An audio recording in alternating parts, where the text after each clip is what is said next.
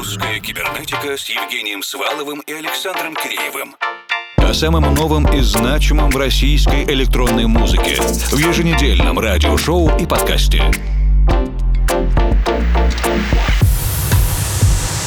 Добрый вечер, дорогие друзья! Если вы хотя бы однажды обнаруживали себя на рабочем месте, например, в 10 вечера, когда официальный трудовой день до 6, то первая композиция в сегодняшней русской кибернетике точно для вас. Why I'm Still Here? Почему я все еще здесь?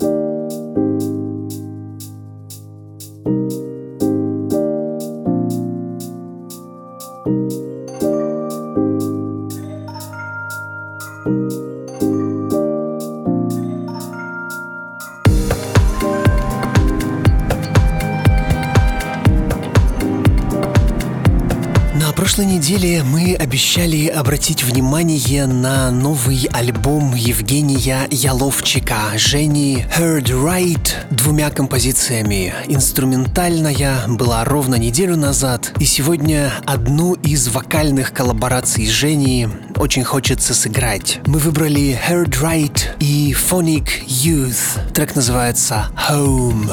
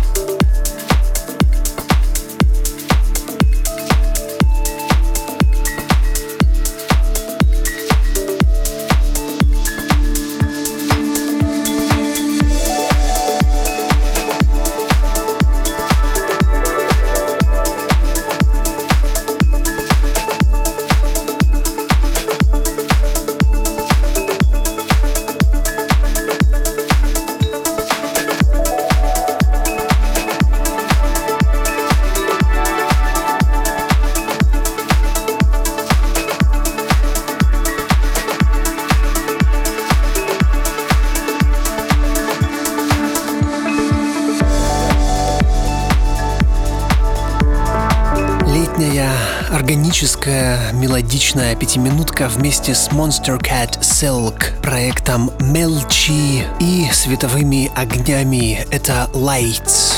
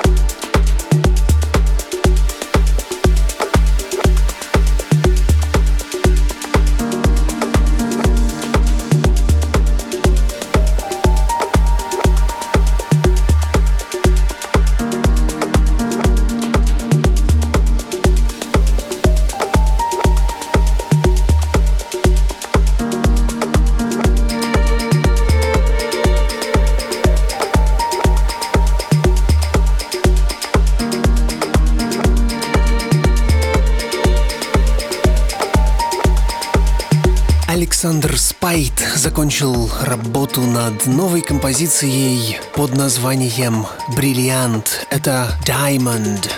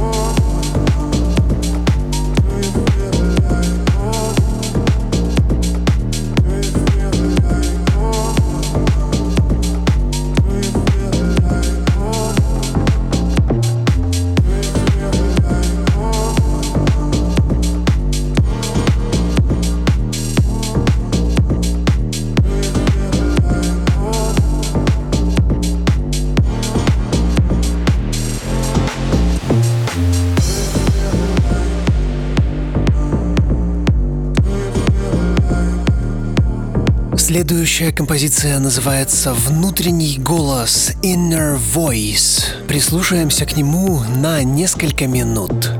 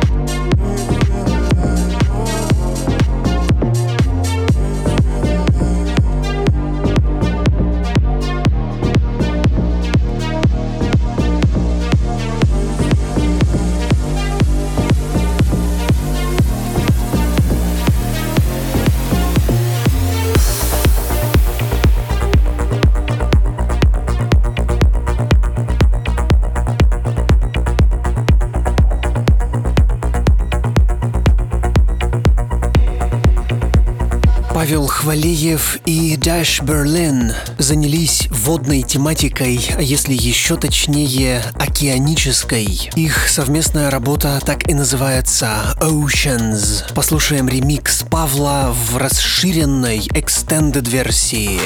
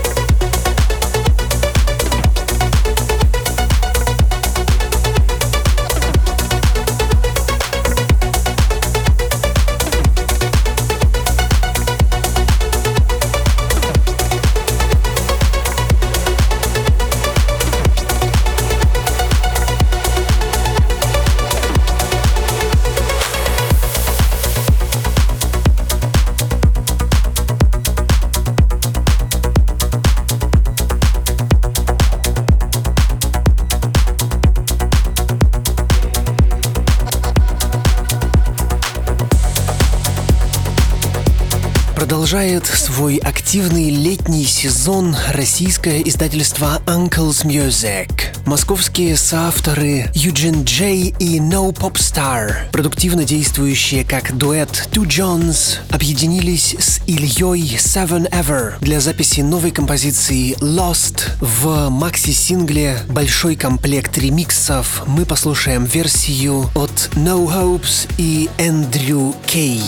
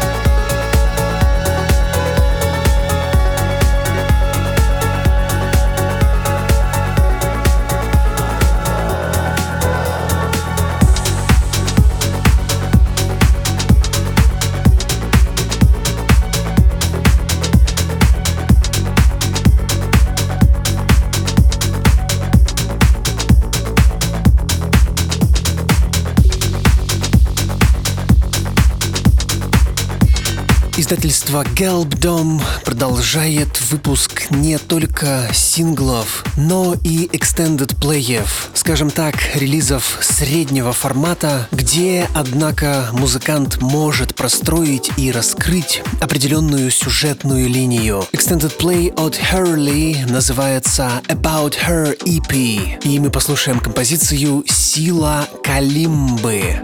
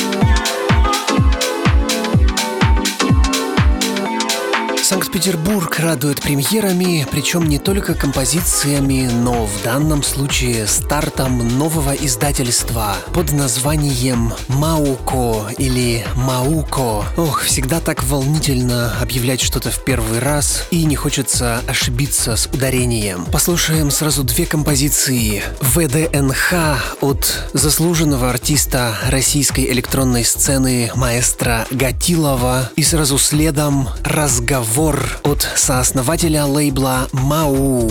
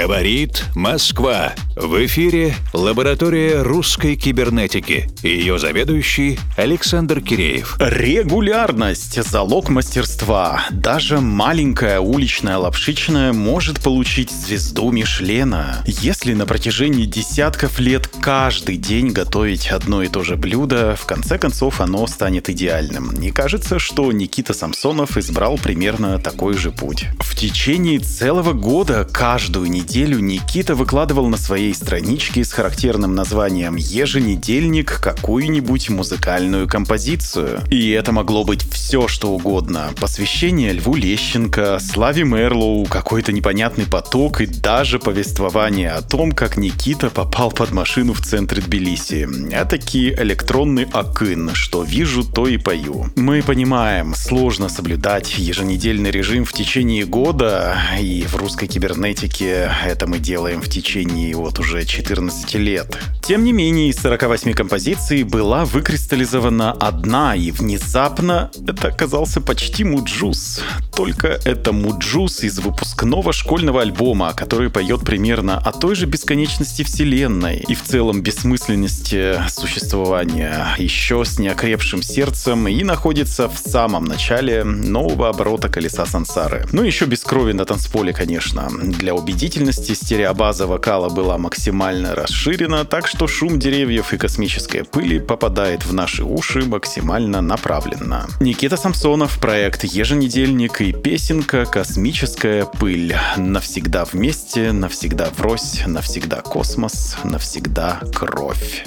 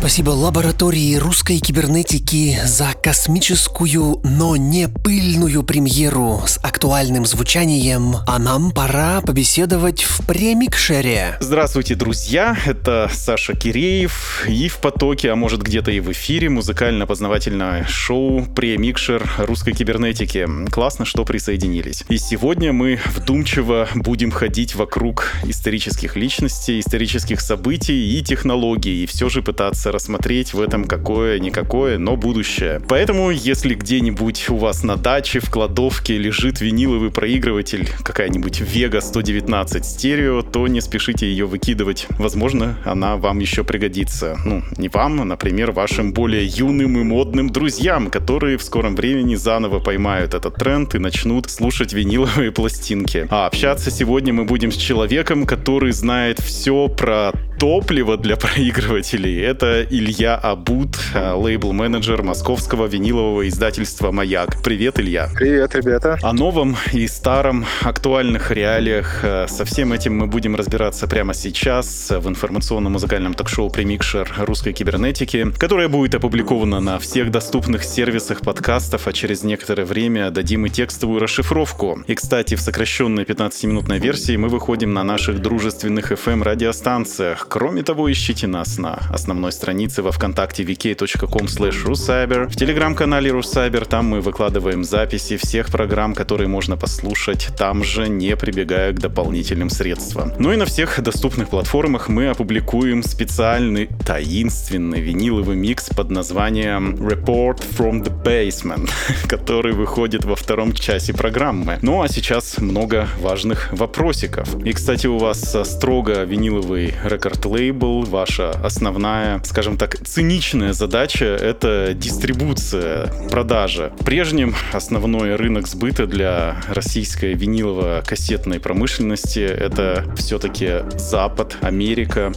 Александр Колупаев из издательства Soviet Wave Records в прошлой программе нам рассказал, что отечественных слушателей невозможно заставить купить никакой мерч, никакие кассеты и винил. Хорошо, хоть стримы начали слушать. А мы видим, что много желающих по-прежнему покупать и в Англии, и в Германии, но вот карты русские не работают, либо магазины исключили Россию из списка стран, куда делают доставку. Как вы получаете свои тиражи с иностранных заводов и вообще продолжаете ли дистрибуцию за рубежом? Много вопросов в одном вопросе.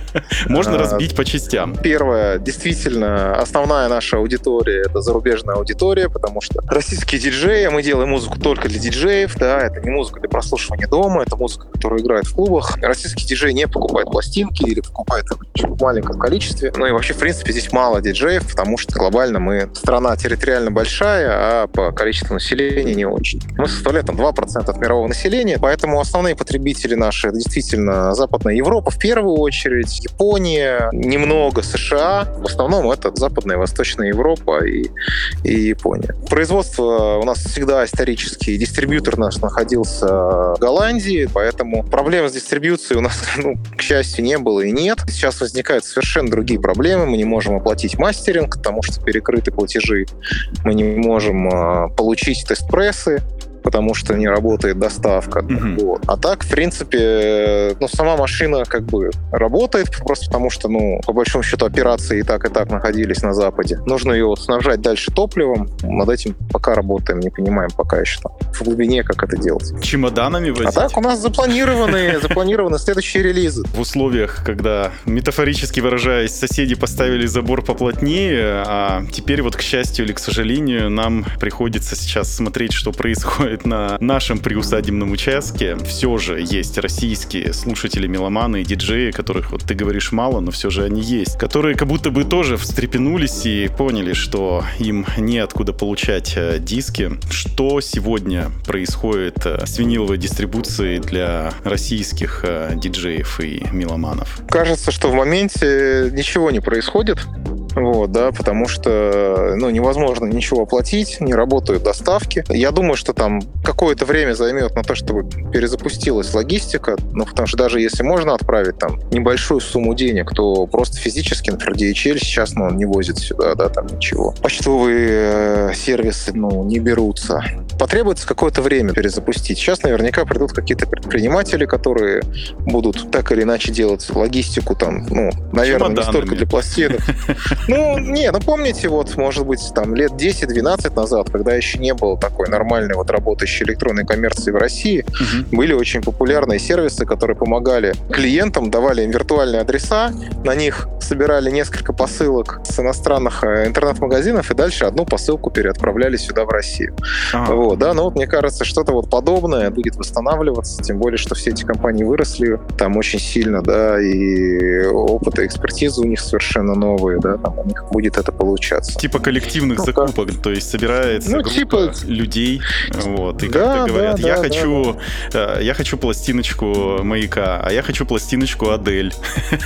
Да, ну, и вот они встретились в одной коробке.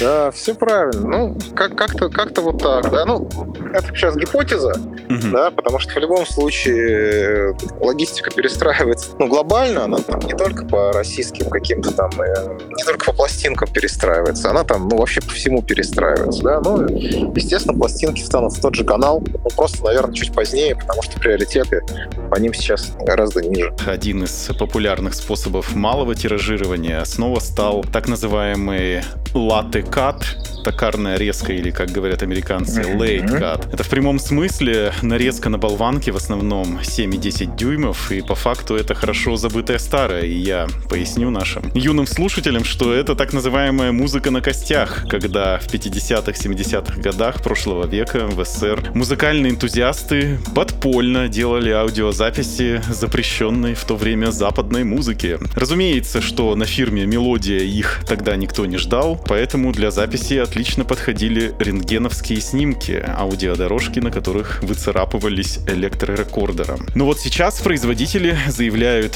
сопоставимый с заводским спектр частот и устойчивость вплоть до 1000 проигрывателей. И, кстати, вот некоторые из наших коллег, один лейбл в Петербурге, уже перешел на выпуск пластинок в этой технологии, микротиражами, конечно. Нарезка и прессование с мастер-диска, на твой взгляд, это сопоставимые вещи или латте все же такое кустарное, в которое не хочется опускаться? Мне кажется, дело в другом. Действительно, нарезка — это технология, которая там, она есть, она существует, просто она физически гораздо дороже каждый диск получается, чем тираж, который выходит с завода. Ну вот если сравнить по ценам? Ну, разница будет очень значительная, там раз в 5. А, то есть диск будет стоить не 1000 рублей, а 5000? Не 10? А, да. Как это работало там раньше, да, там в Англии какие-нибудь там ребята записали новый классный джангл-трек, хотят его сегодня сыграть на вечеринке, сразу его нарезали на другом конце города, скинули в сумку и сегодня же сыграли. То есть это скорее вот для того, чтобы проверить, вообще это действительно работает или нет, чем делать тиражи, ну, как мне кажется. Но если очень хочется, твоя аудитория может позволить себе такие вот записи, и для тебя нормально сделать там 20 пластинок, и потом эти 20 у тебя точно купят, ты на этом заработаешь что-то. Ну, почему нет? Друзья, я напоминаю, что в ваших колонках или наушниках ток-шоу «Премикшер русской кибернетики». У нас в гостях Илья Абут, лейбл-менеджер московского винилового издательства «Маяк». Я, Илья, находимся примерно в Москве, в разных местах, а вы, надеюсь, в безопасном и спокойном месте. И уже в начале следующего часа послушаем специальный, таинственный виниловый микс под названием «Report from the Basement» от издательства «Маяк» и, конечно, без лишней болтовни. И вот на Дискоксе сейчас предлагается около 150, я вот сейчас посмотрел, пластинок вашего лейбла, и средняя цена где-то 10-15 евро. Но я нашел и даже самый дорогой экземпляр, это 9-й релиз лейбла, и это Антон Кубиков с 10 Days Past Acid. Какой-то британский барыга хочет за него аж 40 фунтов, и это без учета доставки. Но, разумеется, это открытые цифры. Был ли у вас какой-нибудь такой релиз, за которым реально гонялись и готовы были озолотить вас? Честно говоря, я всегда был против того, чтобы музыка вот становилась каким-то таким эгалитарным инструментом, хоть это и противоречит идее трога-винилового лейбла в какой-то мере. Поэтому мы всегда допечатывали, если мы видели, что ну, там все распродалось, или там на Дискоксе начался какой-то там неприличный спрос, да, мы просто шли и допечатывали тираж. Релиз Антона 10 Days Past Acid действительно выдающийся, я считаю, такой, как бы один из самых крутых, который у нас вышел. Антон, если слышишь, большой привет. Нам очень повезло с ремиксом. Поработал с нами Даптил, великолепный румынский продюсер и диджей. Обожаю все, что он делает. Поэтому не помню ситуации, чтобы мне прям звонили и писали там, умоляю, оставь пластинку. Да. Вот, да. Наоборот, народ всегда с большим удовольствием. Я это эспрессо мог подарить, да, там, кому-то и так далее, просто потому что, ну, действительно считаю, что это такая культура, где нужно делиться, где если хотят играть твою музыку, то, ну, нужно поделиться этим и дать эту возможность. И поощрять. Кирилл Матвеев, глава петербургского, теперь уже сербского лейбла «Микскульт», как-то рассказывал мне в интервью, что у него есть, ну или была, какая-то пластинка стоимостью более 100 евро, причем он купил или получил ее совершенно случайно, не в инвестиционных целях. Есть ли у тебя в коллекции какая-нибудь такая инвестиционная пластиночка, которую можно было бы всегда конвертировать в валюту? Кажется, что да. Я, честно говоря, не веду каталог на Дискоксе, чтобы там в моменте оценивать текущую стоимость. Вот, там, и понимать, о, эта пластинка пошла вверх или вниз. Действительно, есть некоторые редкие пластинки, которые я их вообще не покупаю ради инвестиций, я их покупаю для того, чтобы играть. Но вот какие-то точно так же вот оказываются на какое-то время очень востребованными, да, другими диджеями. На них цена идет вверх, потом через пару-тройку лет ажиотаж спадает, цена постепенно спадает. Все как обычно со всеми вот этими не очень рыночными активами. Это же почти биткоин, только лишь винилкоин. Ну, да. Винилкоин, да, хорошая история. Последнее. Гадание на музыкальной книжке. Случайным образом, но, конечно, с твоей помощью я выберу популярную знаковую композицию. Ты расскажешь о своих эмоциях, ассоциациях и воспоминаниях, которые приходят тебе на ум и которые связаны у тебя с ней. И для этого тебе нужно будет назвать цифру от 50 до 900. 237. Открою книжку олдскульную. И это 1996 год. DJ Groove, «Счастье есть». Интересно. Я помню, даже «Музыкальный ринг» был такая передача на 4-й кнопке, где как раз был DJ Groove и кто-то еще, уже не помню. DJ Groove только выпустил этот свой альбом или пластинку «Ноктюрн», и там была вот эта песня, мне кажется. Это казалось чем-то таким очень странным, ну хотя понятная очень музыка. Там же есть политический подтекст. Ну да, но это кажется, что тогда все просто слушали как что-то очень новое, просто прорывное, инновационное. Сейчас есть, его не может не быть, да, я сейчас вспоминаю слова. Да. Вот. Но кажется, что тогда никто особо не считывал. Во всяком случае, я же был еще так совсем молодой, да, это там, сколько это мне было, да, там 12 лет, не до политики мне было. Вот. Но вообще, в принципе, я просто помню, что тогда, ну, в принципе, электронная музыка шагала по всему миру, да, там, в России тоже, и казалась чем-то невероятно новым, свежим, смелым. Было много исследований, вот, во все стороны она росла. У нас там не стеснялись, копировали это самые там подходы в иностранном исследовании. DJ Groove тоже всегда не стеснялся в этом деле. Че, это круто, это вот такое, напоминает мне, кажется, вот таких вот, о времени, когда это только зарождалось.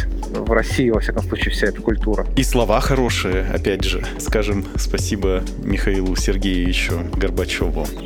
Что ж, друзья, в самых сложных ситуациях, когда мы теряем привычный образ жизни и не совсем понятно, как правильно, куда правильно, стоит, наверное, прислушиваться к себе и вспоминать о самых простых, базовых, аналоговых средствах для ориентирования в пространстве. Восток будет всегда там, где восходит солнце, ну а пока его нет, ориентироваться по путеводному лучу маяка, который поможет нам обойти самые опасные рифы и заведет в благословенную гавань счастья. И таким лучом в виниловом царстве для вас весь следующий час станет специальный, таинственный виниловый микс под названием Report from the Basement. Какое-то сообщение из подполья от винилового издательства «Маяк». А в гостях с познавательной беседой у нас был его лейбл-менеджер Илья Абут. Спасибо тебе, Илья, за беседу. Спасибо вам. Буквально через минуту начнем слушать полностью авторский микс Ильи. Не отлучайтесь на долго. Русская кибернетика с Евгением Сваловым и Александром Киреевым. О самом новом и значимом в российской электронной музыке в еженедельном радиошоу и подкасте.